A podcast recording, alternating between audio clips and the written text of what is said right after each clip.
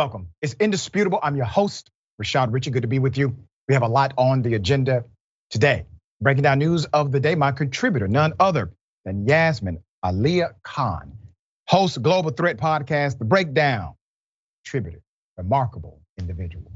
Should be a fascinating breakdown. Top story of the day. Marjorie Taylor Greene made Speaker pro tem. People are outraged. I'll give you some background to this, but here's her in action. The Speaker's Rooms, Washington, D.C., March 8, 2023. I hereby appoint the Honorable Marjorie Taylor Greene to act as Speaker pro tempore on this day. Signed, Kevin McCarthy, Speaker of the House of Representatives. Pursuant to the order of the House of January 9th, 2023, the chair will now recognize members from the list submitted by the majority and minority leaders for morning hour debate. The hell?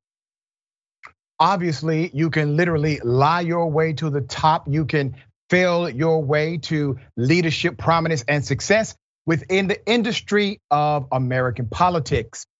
Accountability is not required, nor a good functional understanding of the job.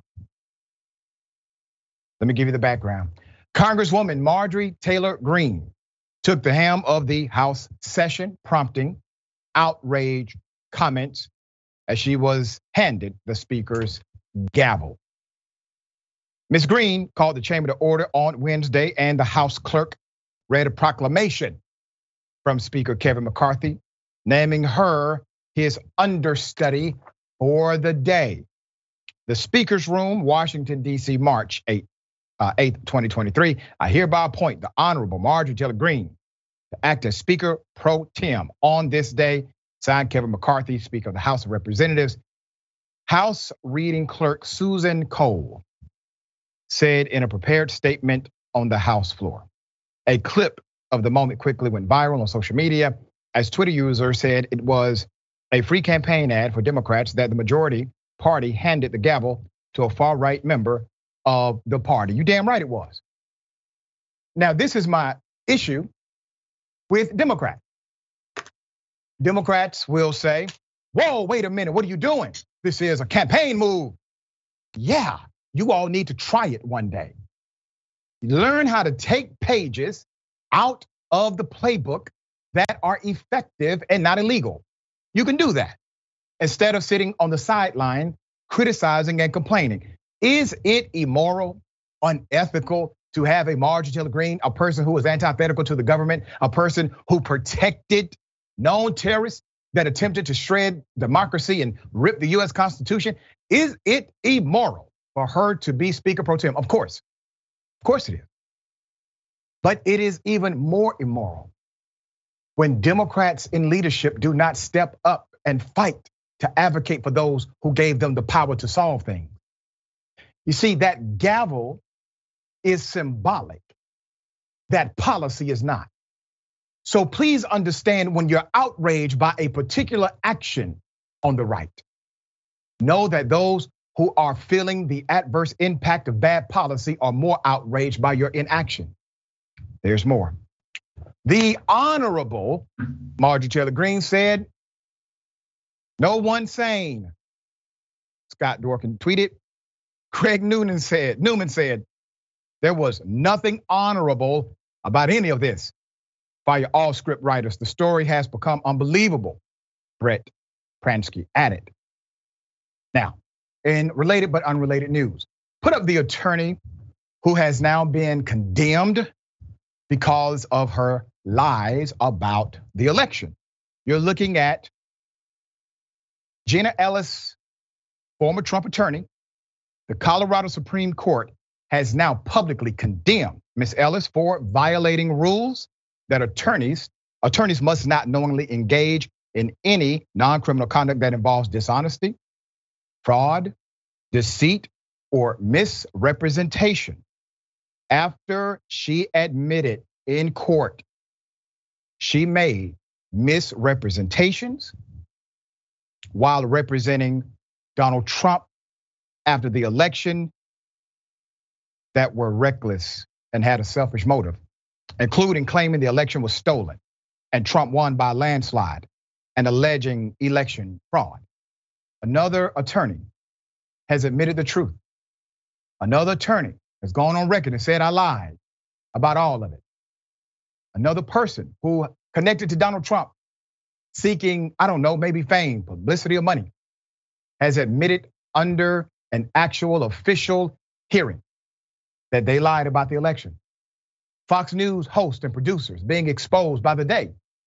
They too lied to their audience and told the truth among each other that somehow the election was stolen to the audience, but it was not stolen when they talked to each other.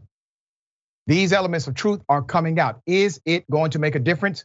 Probably not, but it is here. All right. Thoughts, my dear sister? Yeah, you know, it really makes you wonder what kind of backdoor deals McCarthy made to become yeah. speaker. And, you know, while it's embarrassing for McCarthy to concede his power like this to someone like Marjorie Taylor Greene, it should speak volumes to Republican voters. This party it, it doesn't have an extremist wing. It is the extremist wing, right? It's yep. working to empower and amplify that extremism rather than attempt to bring it back to a place of reason and sensibility. I also don't love how this is essentially rewarding the loudest and most obnoxious person in the room for being loud and obnoxious. But of course, this isn't the first time that we've seen that happen in politics.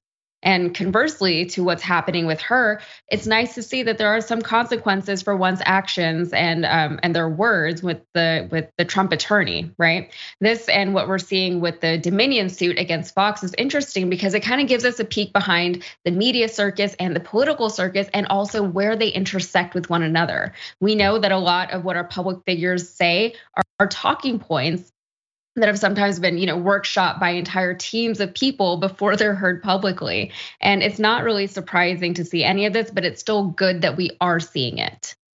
Yeah and we shall continue to follow the circus as it develops.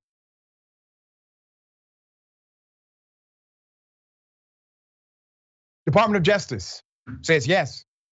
The police department responsible for the death of breonna taylor they're racist as hell. They call black people monkeys.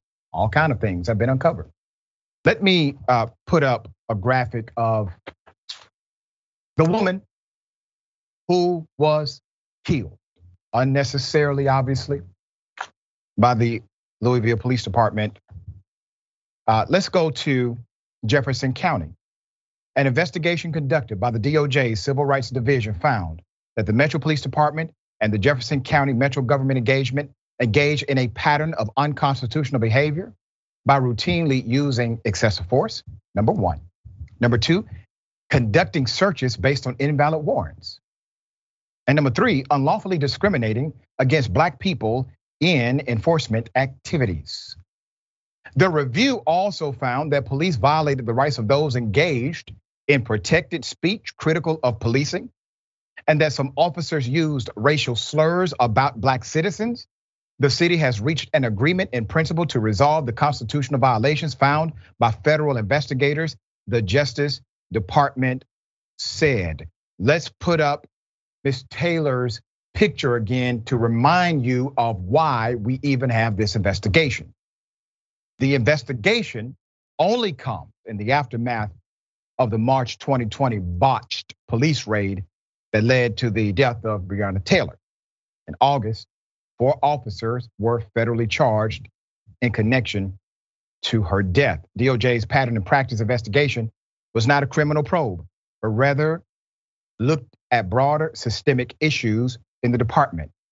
One LMPD leader telling federal investigators Breonna Taylor was a symptom of problems that we have had for years. Did you hear that? She's a symptom of problems we have had for years.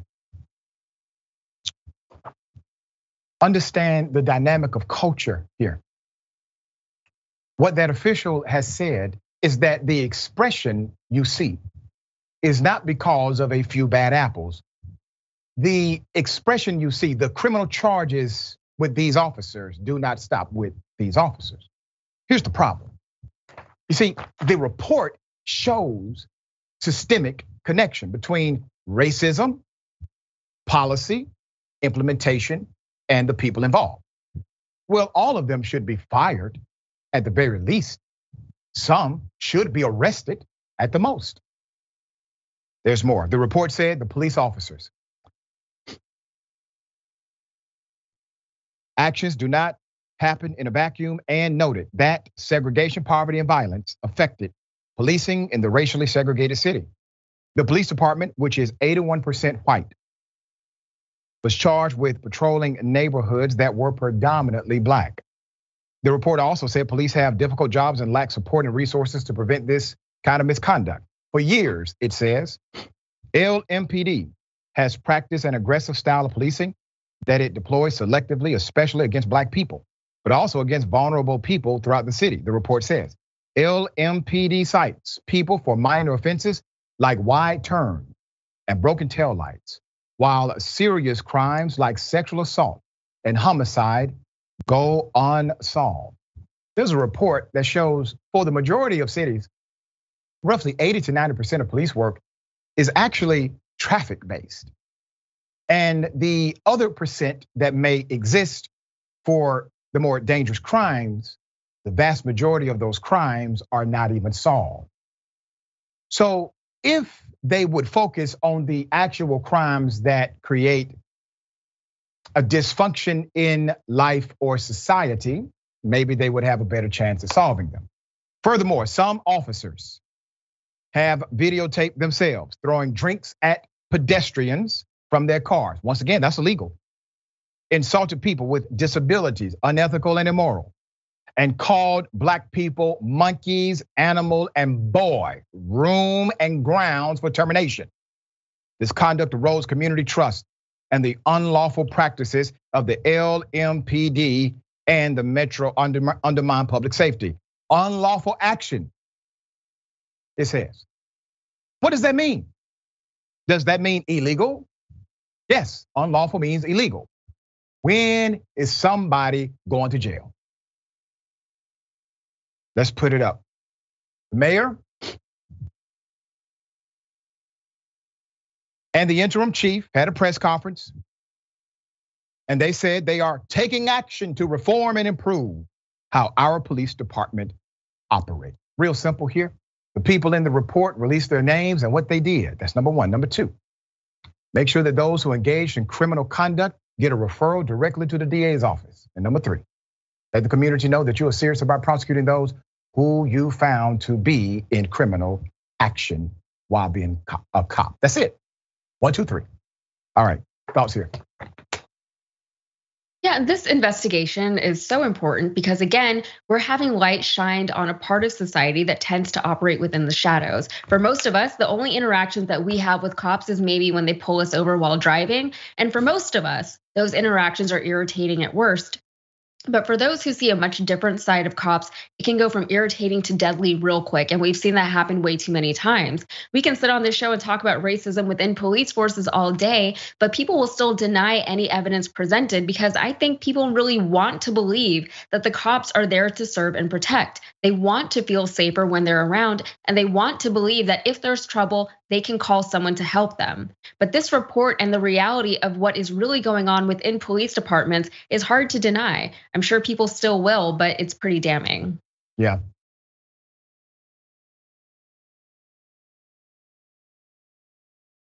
All right, I told you this would happen eventually. Tennessee House passes a bill that would say it is okay to not engage in giving someone a marriage certificate if they are of different races, if they are members of the LGBTQ community, or if for some reason there's a religious objection.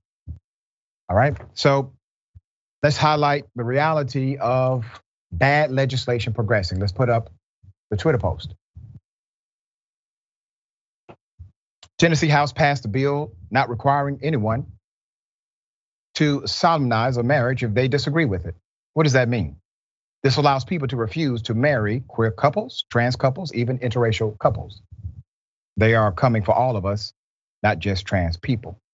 I want you to see this bill. I bring this bill to your attention because, as I say often, if you say nothing when they knock on your neighbor's door, they will eventually knock on yours. And I remember when people were saying things like, well, they'll never come for interracial marriage. They're just coming for gay marriage right now. Ladies and gentlemen, the bill that has passed literally grants authority to government clerks to not issue a marriage license to a person or to a couple they simply have a personal disagreement with, which provides opportunity to say no based on race, sexual orientation, or otherwise. There's more. The Tennessee House of Representatives has passed a bill that would allow people to refuse to perform a marriage if they disagree with it. According to the bill, which passed Monday night, a person shall not be required to solemnize a marriage if the person has an objection to solemnizing the marriage based on the person's conscious or religious belief. Now, you may say, well, Doc, this must apply to religious leaders, to preachers, right? The law already says members of the faith community can engage in legal discrimination. They don't have to say yes to a marriage. That is already there. This bill is different. The bill, which moves to the state Senate now, is the latest in an onslaught of measures that the Tennessee legislature has passed attacking LGBTQ rights. The, this bill could also apply to couples where at least one partner is transgender or two mixed race couples. The Tennessee law already says that religious leaders do not have to officiate weddings they object to. Critics say the new bill goes beyond that and would empower county clerks to refuse to certify marriage license, meaning that LGBTQ, interfaith, or, or interracial couples could be unable to get married at all, rather than just needing to find a new officiant for their ceremony. Marriage equality is technically the law. It's the law of the land, thanks to the Respect for Marriage Act, which President Joe Biden signed in December. But Tennessee's bill exploits a major loophole in that law. Critics have long warned that the Respect for Marriage Act did not go far enough. The bill had been amended during the debate process to say that religious organizations do not have to marry same sex couples. And the law also does not require states to actually issue same sex marriage license. Supporters, Tennessee's bill, and dozens of similar ones moving through the state legislatures across the country say their main goal is to protect children. This is the reason why it's important to have a progressive wing of the Democratic Party willing to stop bad but compromised legislation. Corporate Democrats told us, no, no, no, no, this is better than nothing. This is a good idea. We are able to compromise. Well, there's a reason they told you we can't use that language. We can't explicitly say states don't have the opportunity to, to do A, B, and C. Why? Because they needed to exploit the vulnerability. So, what happens in the political construct? Democrats take a victory lap as if they just delivered a win. Republicans silently know they just won a victory themselves. Democrats will give you a speech about this while Republicans give their base a law. All right, thoughts? You know, what is going on in Tennessee and why? So, I'm dating a white guy, right? So, I'm glad that we don't live in Tennessee, but we are in Texas. And what's worrying about this is that whenever one state or district or whoever figures out how to get something passed, you tend to see other states and districts adopting that exact same strategy very quickly. This just expedites the spread of uh, what's another word for the word I want to use? Like, nonsense. It expedites the spread of nonsense to other backward places. And unfortunately, as a Texan, what's going on in Tennessee is very concerning. And of course, the hypocrisy of all of this is dumb. I don't even think we need to harp on that very much. The misdirection of all of this is dumb. They're demonizing people and ideologies that literally aren't hurting anyone right. while ignoring things that citizens actually care about. This is just an example of elected officials in Tennessee being bad at their jobs. Very bad. All right, we got more on the other side. It's indisputable, stick and stay.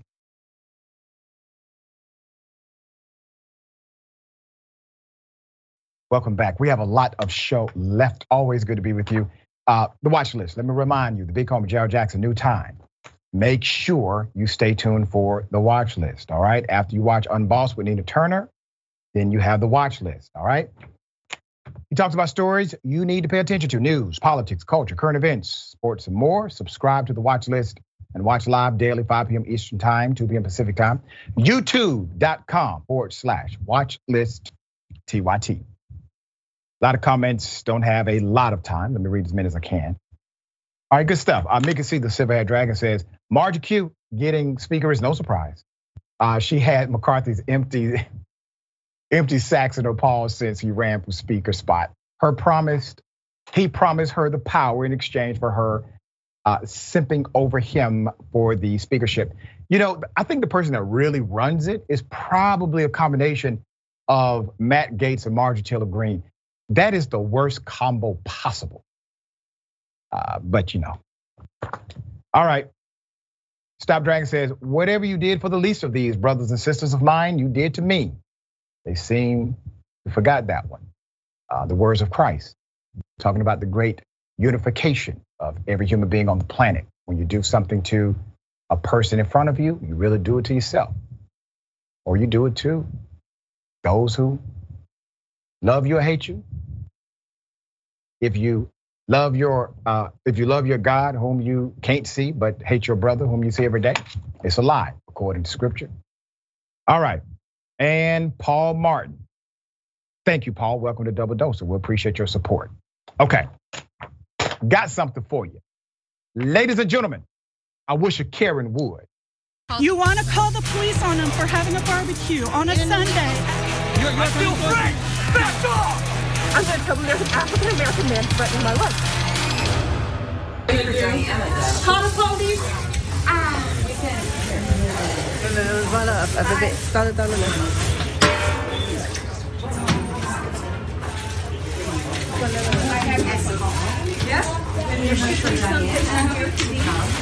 You can keep recording all you want.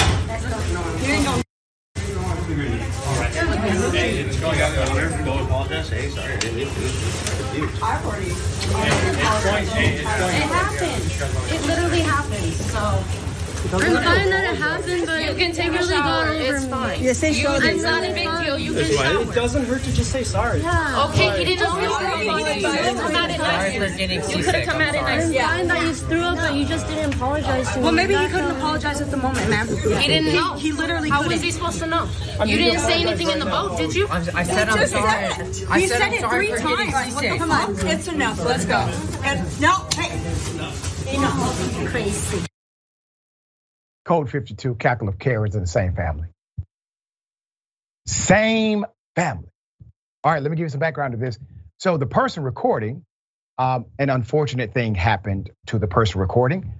That guy, according to the narrative, vomited on the person recording. The person recording says, you know, you can just say, I'm sorry. You can give an apology. Then everyone basically acted as if it was weird to ask for an apology, but normative to vomit on another human being. Karenicity. All right, what are your thoughts here? Yeah, ew. I, I can't even imagine what I would do if I was in this woman's shoes. I would be crying, honestly. I would be crying. But how hard is it to just say, I'm sorry that I threw up on you? How does that person not even feel badly for doing that, even if it wasn't done on purpose? You know, you can still acknowledge that you've literally thrown up on someone. And if this did happen to me, even if I was crying, I think I'd like to think that I wouldn't be mad at the person, assuming they didn't purposely direct their face at me while this was happening. I don't understand why they're so defensive. It's just such a weird thing to be defensive about, you know? It's gross. Yeah. I, hate, I hate the story. Well, yeah. Not weird when you're Karen. All right. Got a question for everybody. What in the red state hell? You can take a gun, shoot somebody in the face. It's not hard. Sometimes it might even be fun if they're a godless commie. Now, what they're trying to do is sneak the COVID vaccine in your salads. I never had. I hate math. Somebody say amen.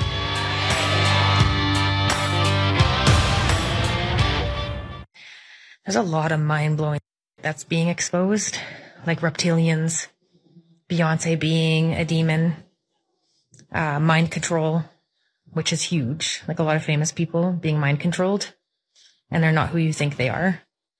Um, but people don't want to believe it because who wants to believe in a reptilian or like an alien?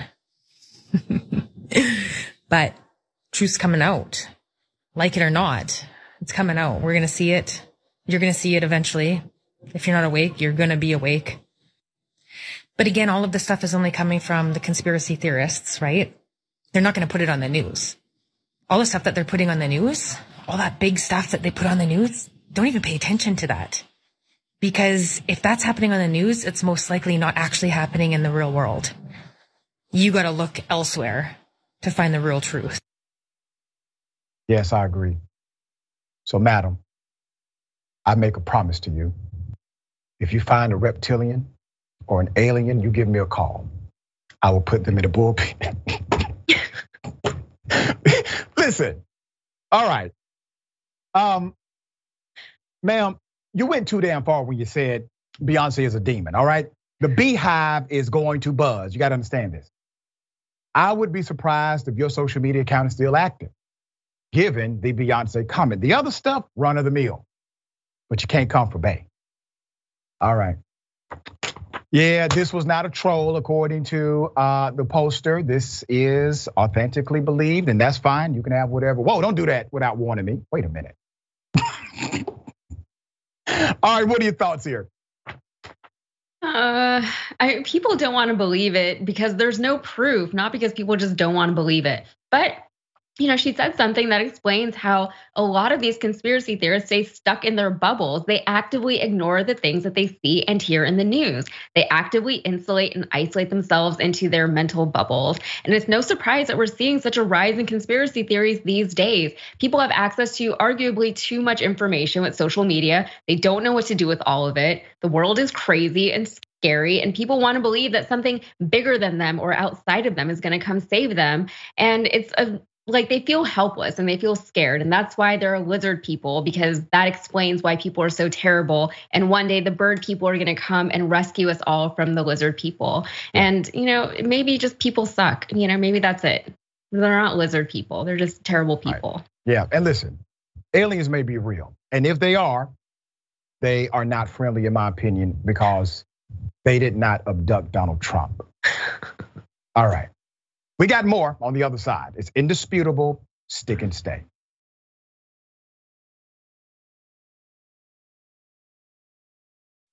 All right, welcome back. Lot of show left. Okay, progress report. Let me remind everyone big corporate newsletters all want you to believe they've got the inside story. Progress report brings you something better insight. Get it in your inbox by scanning the QR code or go to tyt.com forward slash newsletter to sign up. Also, podcast, Indisputable everywhere. Whenever you miss Indisputable Live, make sure to catch up on full episodes by checking out our podcast. Listen to Indisputable on Apple Podcast or wherever you get your podcast. Also, it'll be great if you can rate our show with five stars. All right, I thank you in advance. We got a lot of comments. I'll read as many as I can. Okay. Bill's dragon circles the wagon. If a cackle is a group of Karens, what genus and species are Karens from the same family? Listen, let me say this. We are still trying to figure that out. We did not know that Karens can coexist in the same family to this degree. On record, we only have two Karens in one family at a time. This was unprecedented, what we've seen today the science community is catching up. All right. Uh, imploded brainy says trash night of passage puking on the stranger. Yeah, I agree. All right. And Meredith Putvin, member for two months. Thank you so much for that support. Karens and critical thinking are an oxymoron. Yeah. Thank you for the pronunciation key. All right. Okay. Republican elected official utilized an anti Semitic slur and said it was not. Here it is. That's the real problem. You think you did nothing wrong. Your morals are very, very low. And you just used an ethnic slur joking around. Are you okay with that? You think the Jewish community is okay with what you said, Sam? The fact that I walk in and say, hey, I'm going to have to Jew you down is not an ethnic slur. That has nothing to do. I'm not referring, okay, I'm not referring to the Jewish community. Okay, I use that term as an adjective, as a descriptive word of bargaining them down. The person I said it to knew it. I think you or anyone that's watching that knows that. So yes, that is not an ethnic slur. You can go in my office right now and beside the American flag, I have the flag of Israel. That is not meant for that. And, and I think you know that. So no, I'm not apologizing for that. I didn't say that towards any person or about any person. I think a Jewish person would probably disagree with that being an, uh, an ethnic slur. We got to count the ways of the white privilege here being demonstrated by this member of the elected class. Let's put his picture up for a mass. He says, Now listen, just because I walked in this room and said Jew down does not mean I meant it in that way. I meant I'm going to negotiate down a price well, that is what we thought you meant, sir, um, because that's the slur and its indication. Um, okay. He also said, "Hey, I have a flag of Israel on my desk." Now, this is the first time I've heard this argument. His name is Sam Parker. Let's keep Sam White Privilege Parker up. Sam did not utilize the traditional I have a black friend or I have Jewish friends as his defense. The man said, I have a Jewish flag. Um, the flag of Israel being on your desk, sir, does not mean you did not make a racist ethnic slur against an entire community. Um, I can imagine what you say about black people. The public official, Sam Parker, uh, the commissioner of Santa Rosa County. This is in the state of what? Florida. That's right. All right. Uh, Park had already been asked to resign uh, in January 2021 when the clerk of court, Donald C. Spencer, shared a video claiming that the commissioner was responsible for, let's just say, mishandling waste franchise contracts. Uh, remember, the person confronting him said he was the most corrupt individual on the council. Uh, the American Jewish Committee labels the phrase Jew down as anti Semitic, uh, rooted in the false stereotype that Jews are cheap or stingy. The phrase Jew down may seem to be a harmless expression that's used in everyday vernacular. However, it is an insulting, anti Semitic misrepresentation of Jewish behavior that plays into the trope of Jews as greedy money handlers who are unwilling to part with their earnings. Let's be very clear. There are many people who are going to say, Oh, I agree with him. Generalization of any group means one thing you are wrong. That's why Dr. King said you judge a person based on the content of their character, individual character. Why is that so hard to understand? We all want to be interpreted based on our individual conduct and not the conduct of the next person. But then when it comes to our interpretation of others, we apply a generalization, a standard that we ourselves say we are above. All right, what are your thoughts, this sister? Yeah, it's weird that he has an Israeli flag in his office and they want him to resign, but he's not going to resign. Why would he resign? He's not sorry. He doesn't think he said anything wrong. No one's going to make him resign. The people who voted for him aren't going to ask him to. And it's just a little harmless racism, right? It's just a little bit of harmless, archaic anti Semitism. Apart from how obviously bad this is, it's such an outdated stereotype. The yeah. Jewish community used to be demonized for, among other things, engaging in usury, and we all do that now. It's built into our institutions. This all it feels very ignorant, and for a political leader, it is very irresponsible language. Yep.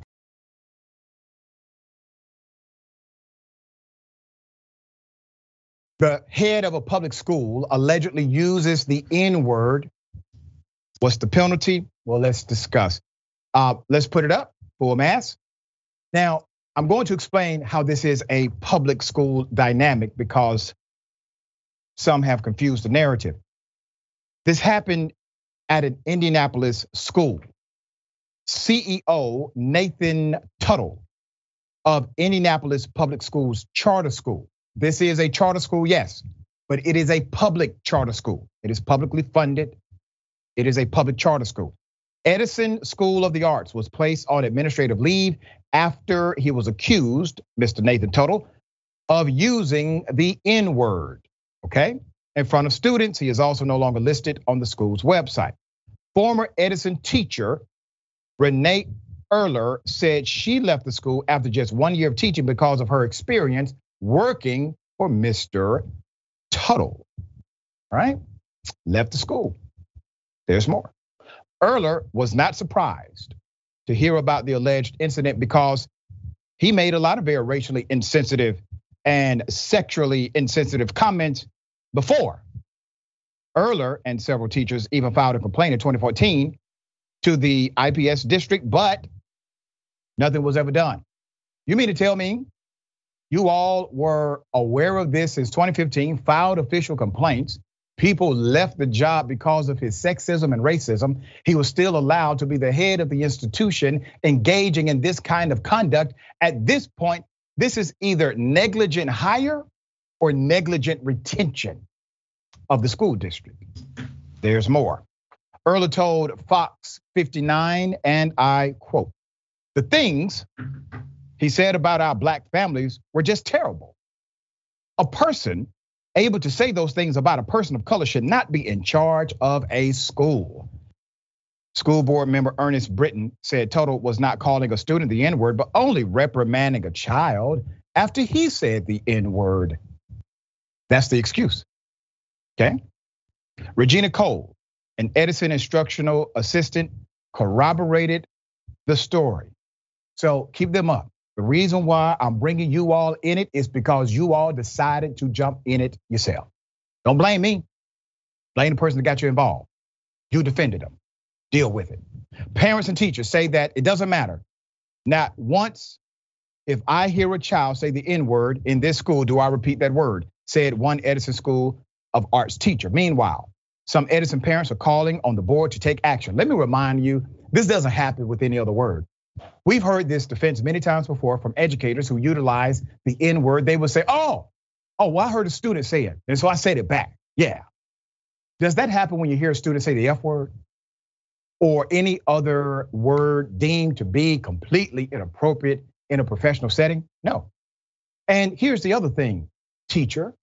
You are responsible for professional conduct. You did something called signing a contract. The contract has a morals clause. The morals clause says these are actions you must not engage in. You signed that.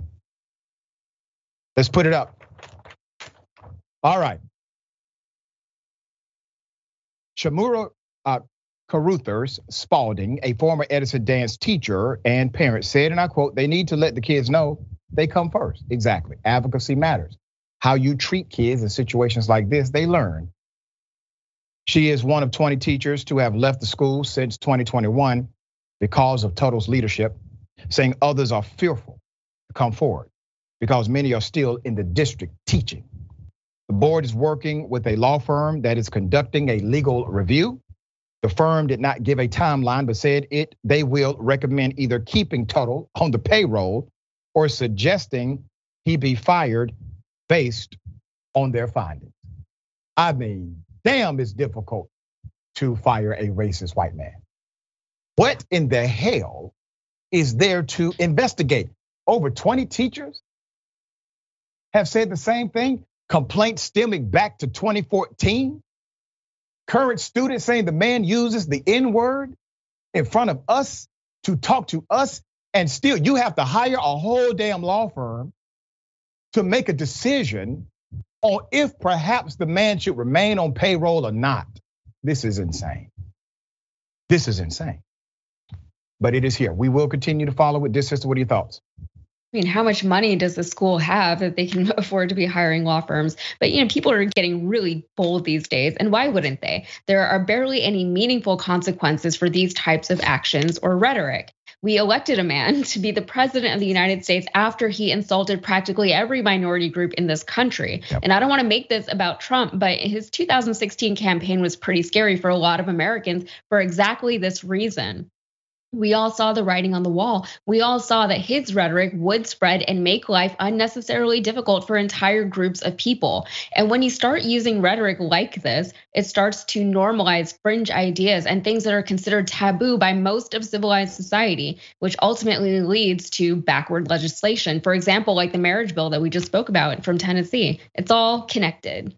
Yep. All right. We got more on the other side. It's indisputable. Stick and stay.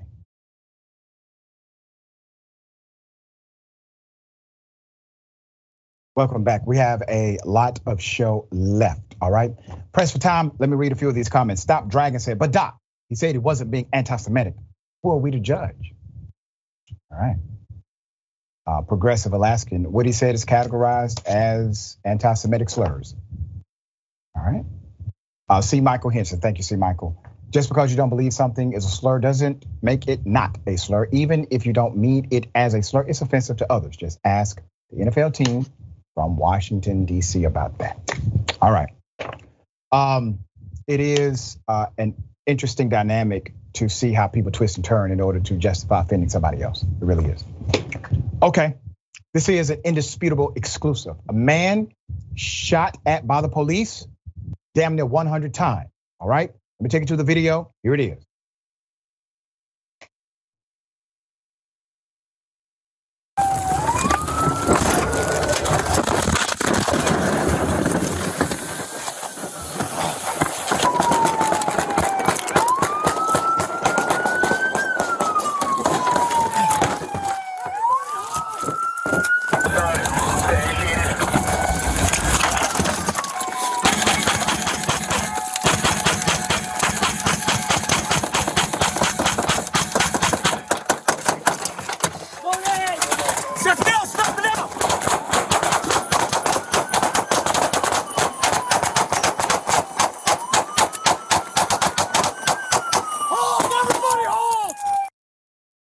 He was unarmed.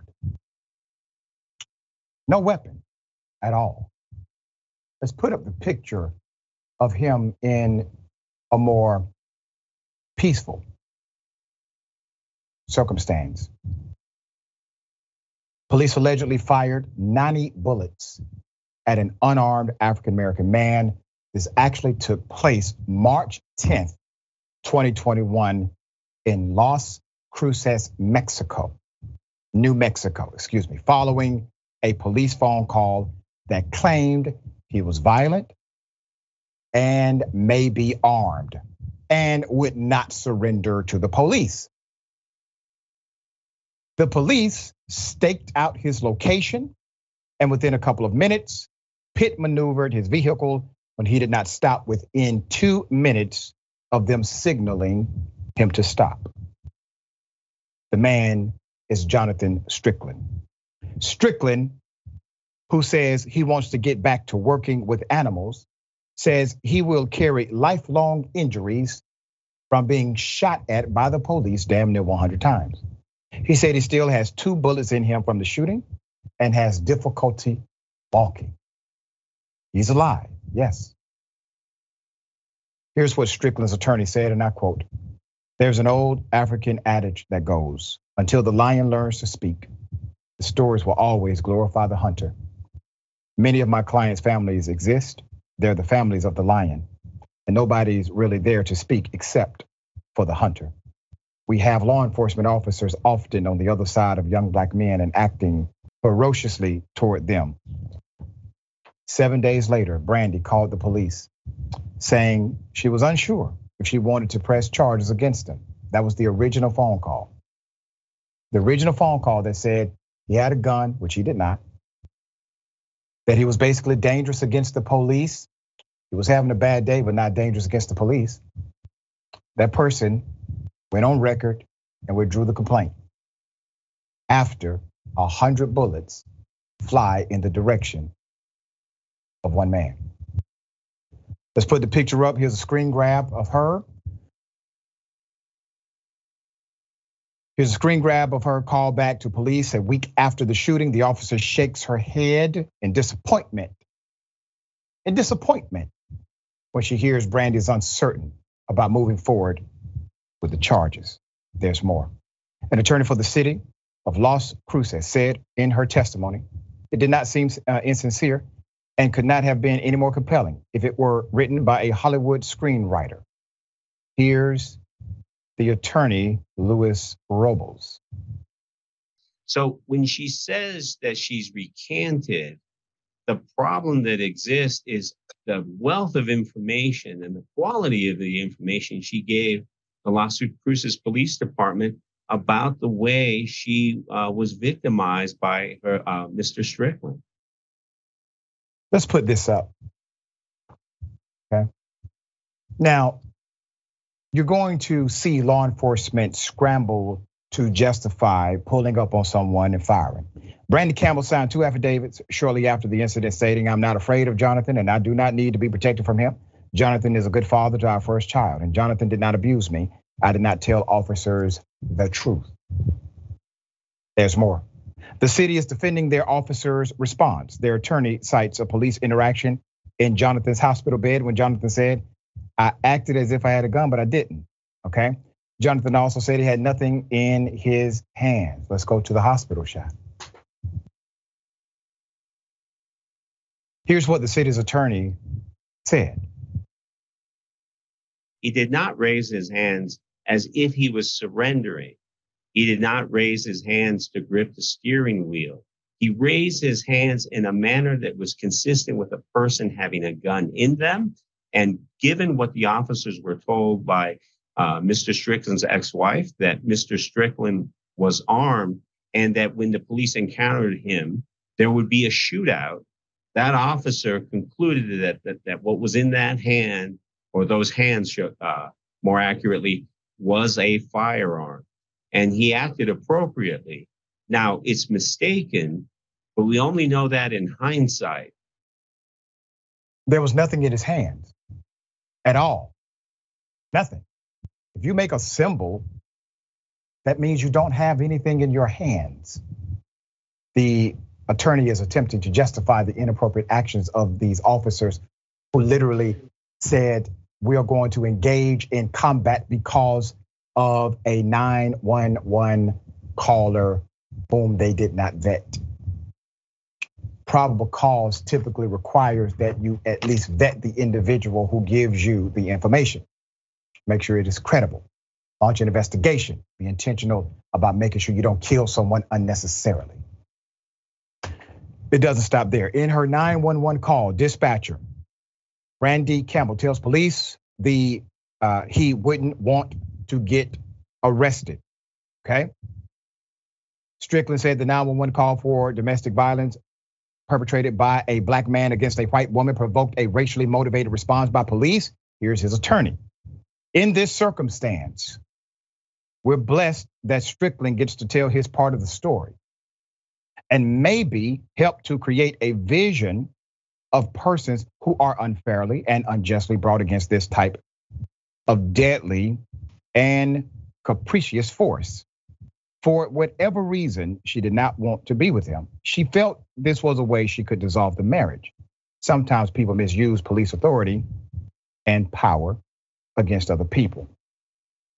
Um, can you think of anything more damaging than you saying something to the police, the police acting in a way that you probably wanted them to act in the moment? Individual ends up living but has a severe a severe or multiple severe injuries, will go through life with these injuries now. And there's a document where you say, I lied to the police. No penalty for her, obviously. The penalty is for him.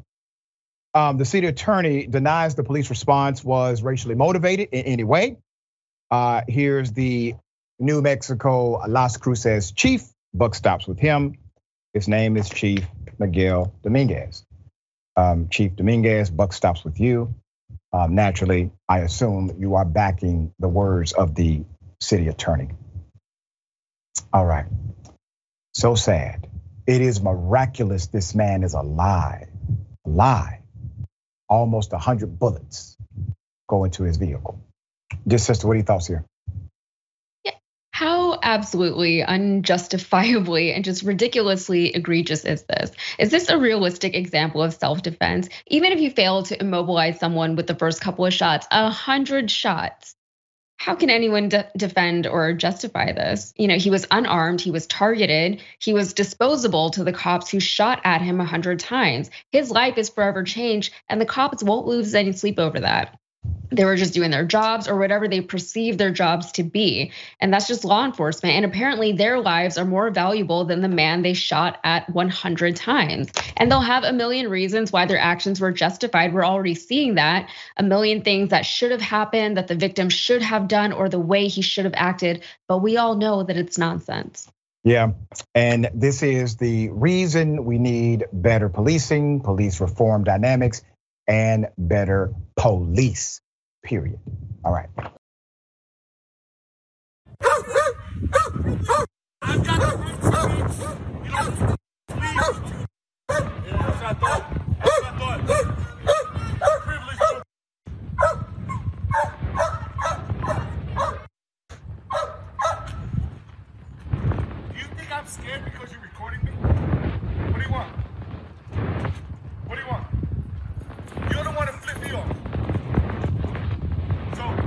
to call the police?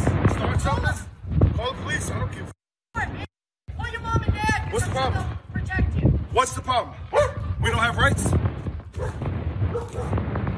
thought. She's only reporting to there because she scared and she knows she's stupid. And she's a 90 pound girl? I ain't gonna, but you're the one that started. You can't back your ass up, then you shouldn't do it.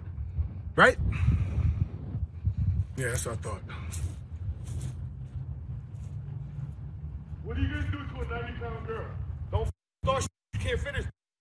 That's what you should do. Learn your lesson. Learn to regulate your emotions. Actions have consequences. Regulate what? your emotions. Actions.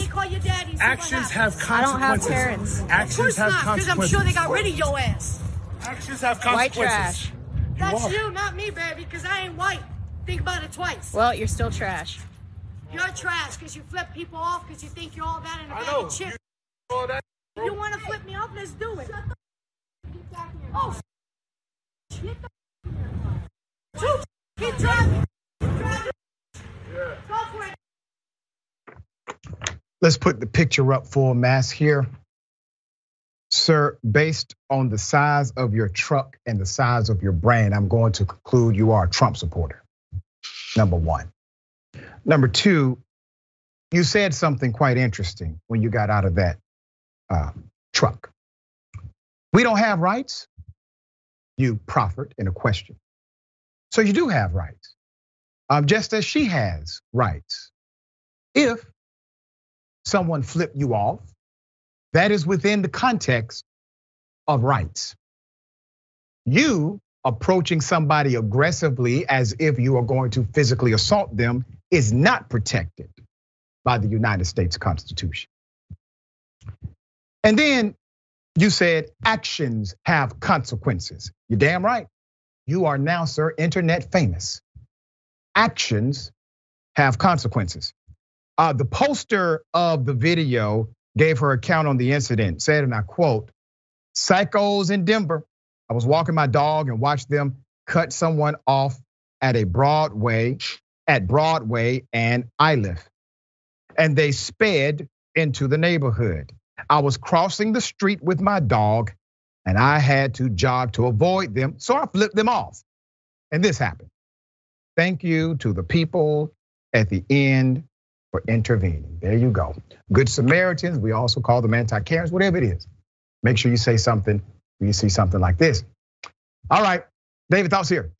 So I was at the uh, mall, the local mall. I think it was uh, yesterday actually, and I saw somebody in a pickup truck with a, a, bumper sticker that I just did not like, and I had every sort of a temptation to sort of uh, flip them off or to ask them about their bumper sticker. And then I saw that they were pushing a, a, a child in the in the in the in the you know stroller, and I was like, look, I don't want I don't want to bother.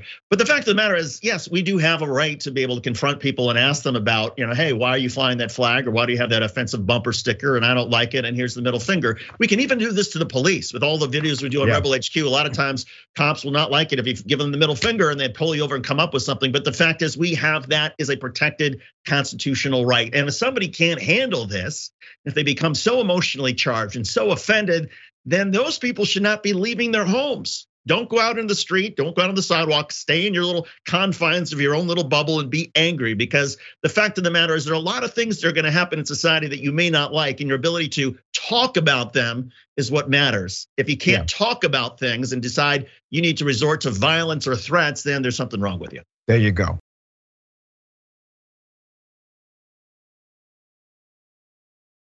Black man in police custody died.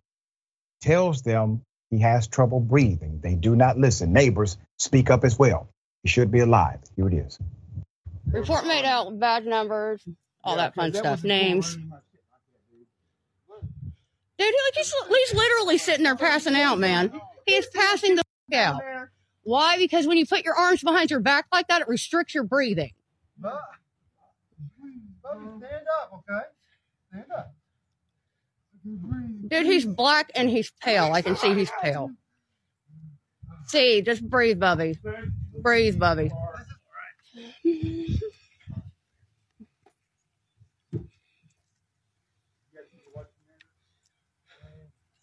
Is he going to receive any kind of medical treatment?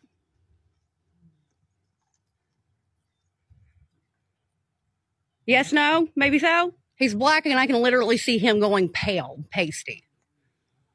So y'all can stand there and just ignore the question, but the question still remains, and I've got all of you on camera.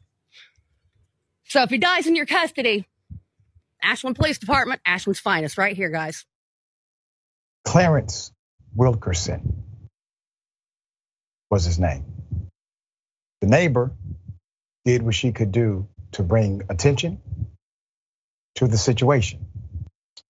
It did not faze the officers. There's more video. Here it is. Yeah, he came. He's running around the yeah, neighborhood been, watching for him. He has. He's got a part on for him.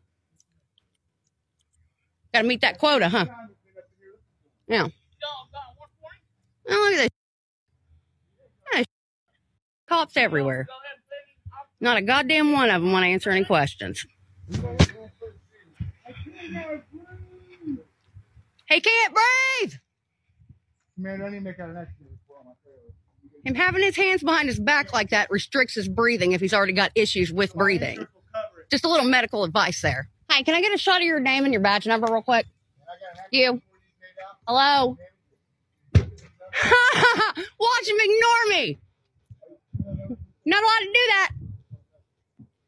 Can I get your badge number, please? 1265. What's your name? Name? Name. Name? Name. Sean McCormick? All right. If he dies, you're responsible for him. Bethany Bowman. Yeah, I actually own my place. Yeah. I'm legal. I've never been in trouble. Come back over here. Bye. You're no. You're a cop, not a god.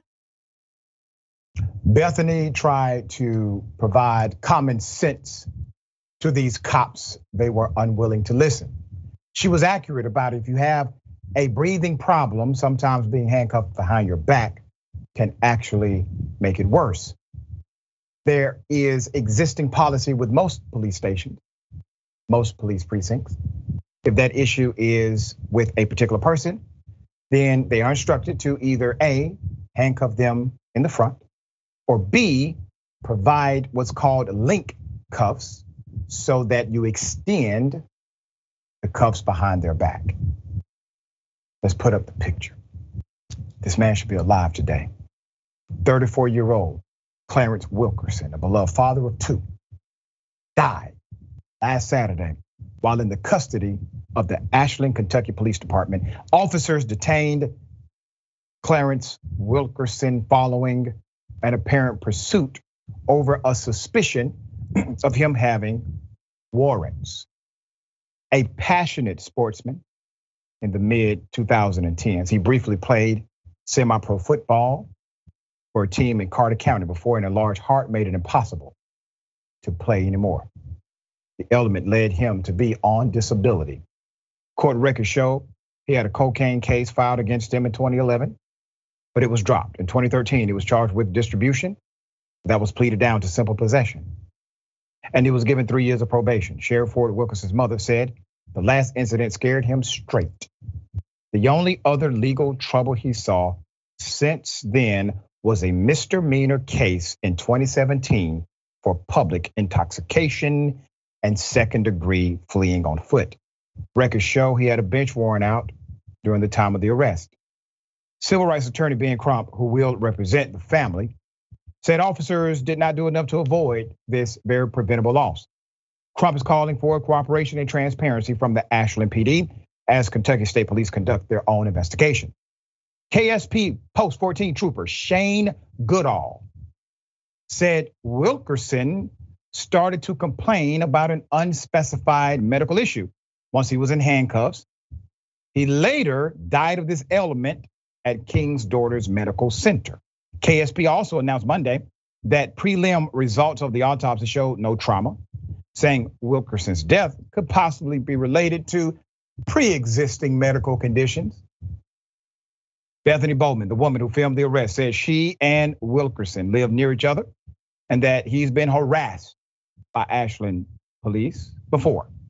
She said Mr. Wilkerson had stopped by her trailer minutes before he was detained by the police and began fleeing. From the time he ran until he returned to the police cruiser, Bowman estimated five minutes elapsed. She said by the time officers returned with Wilkerson to the trailer, he needed to sit down. They already knew he was in distress by then. She said that's when Bowman started recording the video of the arrest. Let's go to the chief. You're looking at Ashland PD Chief W. Todd Kelly.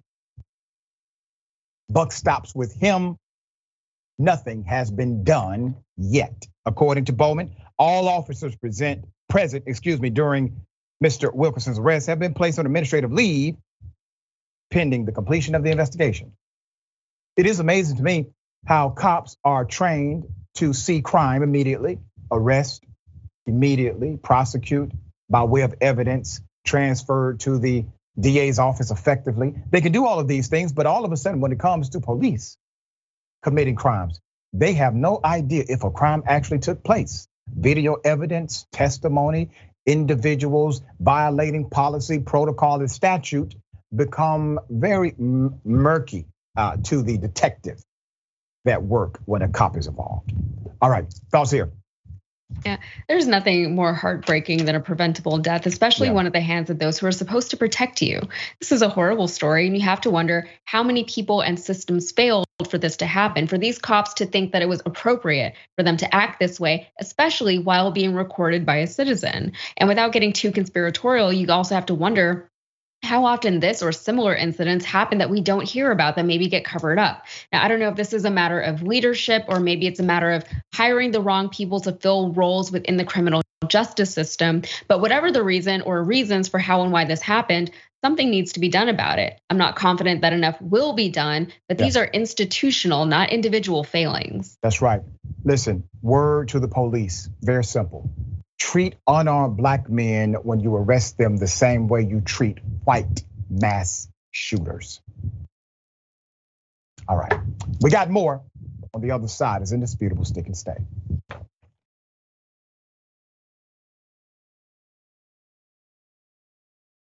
All right, welcome back. Lot of show left. Thank you for remaining with the program. Okay, I'm going to read just a couple of comments very quickly. Okay. Um, yeah, Oh, I knew that. Stop Dragon says that. My previous comment about uh, what who are we to judge? The councilman was meant to be sarcasm. Um, he was clear, uh, clearly anti anti-Semitic. I apologize if I caused confusion. Now you didn't confuse me. Okay, if you confuse somebody else, I understand, but you didn't confuse me. I knew it was sarcasm. Okay. Um, next to TOT reporter, uh, the citizens are expected to be better trained than the police. Isn't that something? Very interesting. All right, a cop, police officer, has now been charged because he decided to hit a man for jaywalking. I kid you not. Here's a video.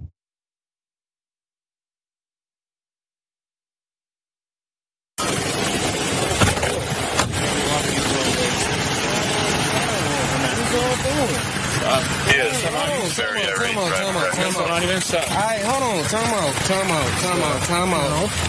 Stop. I ain't even doing nothing. I'm not even doing nothing. I'm not even, I'm not, y'all got y'all cameras on? Yep. Please don't. Put your hands behind your back. Out, put your hands behind your back. Come on, son, do that to me. Hey! Get out of the gun. Hey! Help! Help! Face, bro. I, I can get my hands behind my back, bro. I can get my hands behind my back. Why is your hands behind your back? Why is all with my hold on, time out. Stop, man. Roll over.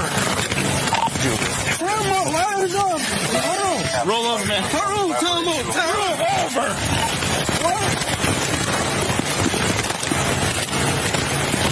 Roll the over. Roll over. Help! Roll over. Help! Help! Help! Help! Roll Over. Help! Hey, what my Roll over. Hey! for jaywalking. Jaywalking.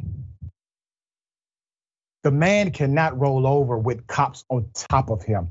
It was a manipulation of circumstances what the cops were engaged in. He cannot put his hands behind his back because they were pinned down. Let's put up the screenshot double. You have the cop. I'm going to get into this fully. A Michigan state trooper is now facing charges for punching a black man in the chest after reportedly accosting him jaywalking. Trooper Paul E. Arrowood was suspended 20 days after the September 4th beating.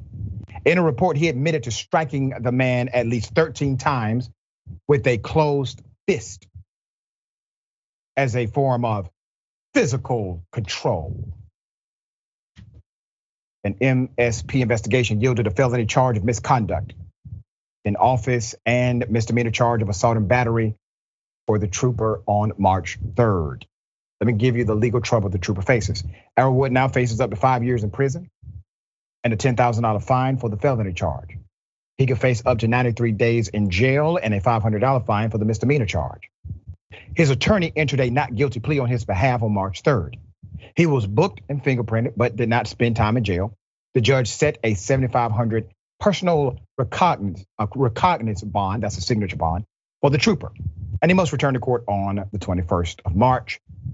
That is his prelim hearing. History of misconduct. In 2020, MSP found that he violated policy after pulling his weapon on a 27 year old black man who had a legally owned gun and detaining him in July. The black motorist filed a racial discrimination complaint. Officer Arrowood was, in fact, disciplined because they found the complaint credible. However, agency officials did not disclose the punishment the trooper received, which is protected under state law. The George Floyd Policing and Accountability Act would have usurped that ridiculous state law. There's more. Following the attack, Michael D. Wilson was treated by an ambulance on the scene and was charged with assaulting, resisting, or obstructing police.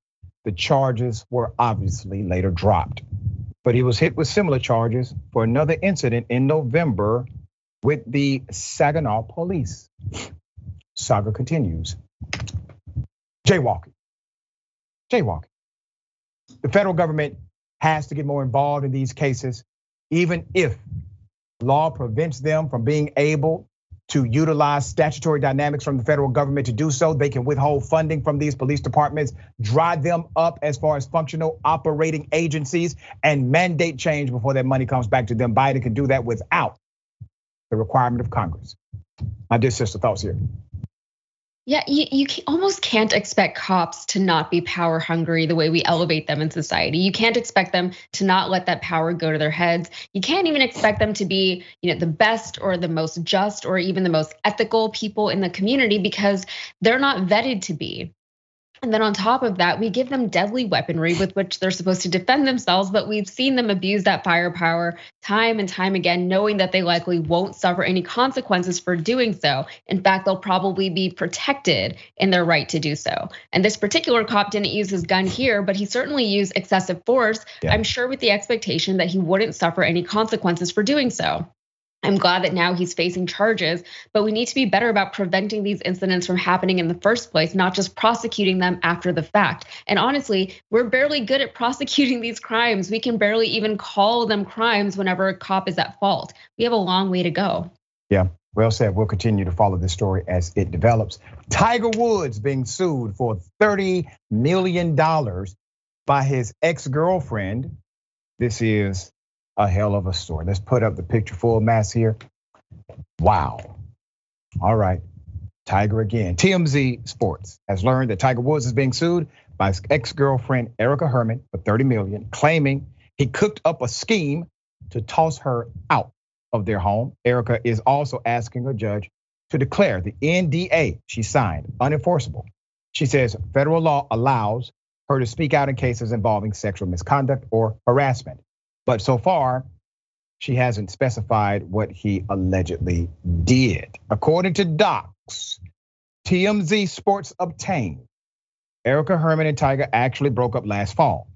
The then couple had been living together in his home in Florida for six years. That's a long time, during which Erica says she performed, and I quote, valuable services, very cryptic here, okay, for Tiger in exchange for living there rent free. She admits she doesn't have that in writing, but refers to an oral tenancy agreement. Once again, another quote, which was supposed to last five more years after their split. It seems like she's dropping hints here. That's just me. Circumstances of the breakup. Erica claims that Tiger's people convinced her to pack a suitcase last fall for a short vacation without Tiger drove her to the airport. Once they arrived at the airport, she was told she'd been locked out of the house and could not go back. In the docs, Erica alleges one of Tiger's lawyers even met her at the airport with a proposal to resolve any outstanding issues between Tiger and her. She also claims they confiscated more than $40,000 in cash she had at the house and accused her of doing something shady to get the money. A previous accusation of a callous breakup. Let's put the picture up. They say Tiger has been doing this since high school. Tiger Woods' high school sweetheart revealed that she that he ended their three-year relationship with a short four-sentence note. Uh, Dina Gravell Parr said that the letter stated she didn't fit into the plan Tiger's parents had for him. Parr was blindsided by this because the pair had talked about marriage and children. This is according to the HBO documentary Tiger. Tiger, I mean, come on, man. You got to make sure they're happy walking away, brother. If you have the opportunity, sir, engage in a thoughtful process. If you don't want to be with somebody, you don't have to be rude about it. Now, you don't have to do it. The way I'm telling you is wise. You probably would have avoided a $30 million lawsuit. All right. My sister, uh, I don't have much experience with this part. All right. Uh, but what say you about the claim of his ex? Eh, like, this must be what they mean when they say more money, more problems. You know, Tiger is wild. Like, why is he like this? It doesn't need to be like this, Tiger. And he has a track record of these messy types of breakups. You know, women need to just stop going out with him. Honestly, he should stop dating altogether. It seems like every time he breaks up with someone, he gets sued for millions of dollars. It's always a scandal. Tiger, just get it together for for real. Just it doesn't yeah, need man. to be this way. Yeah, this is this is getting depressing, Tiger. It's unnecessary. It really is.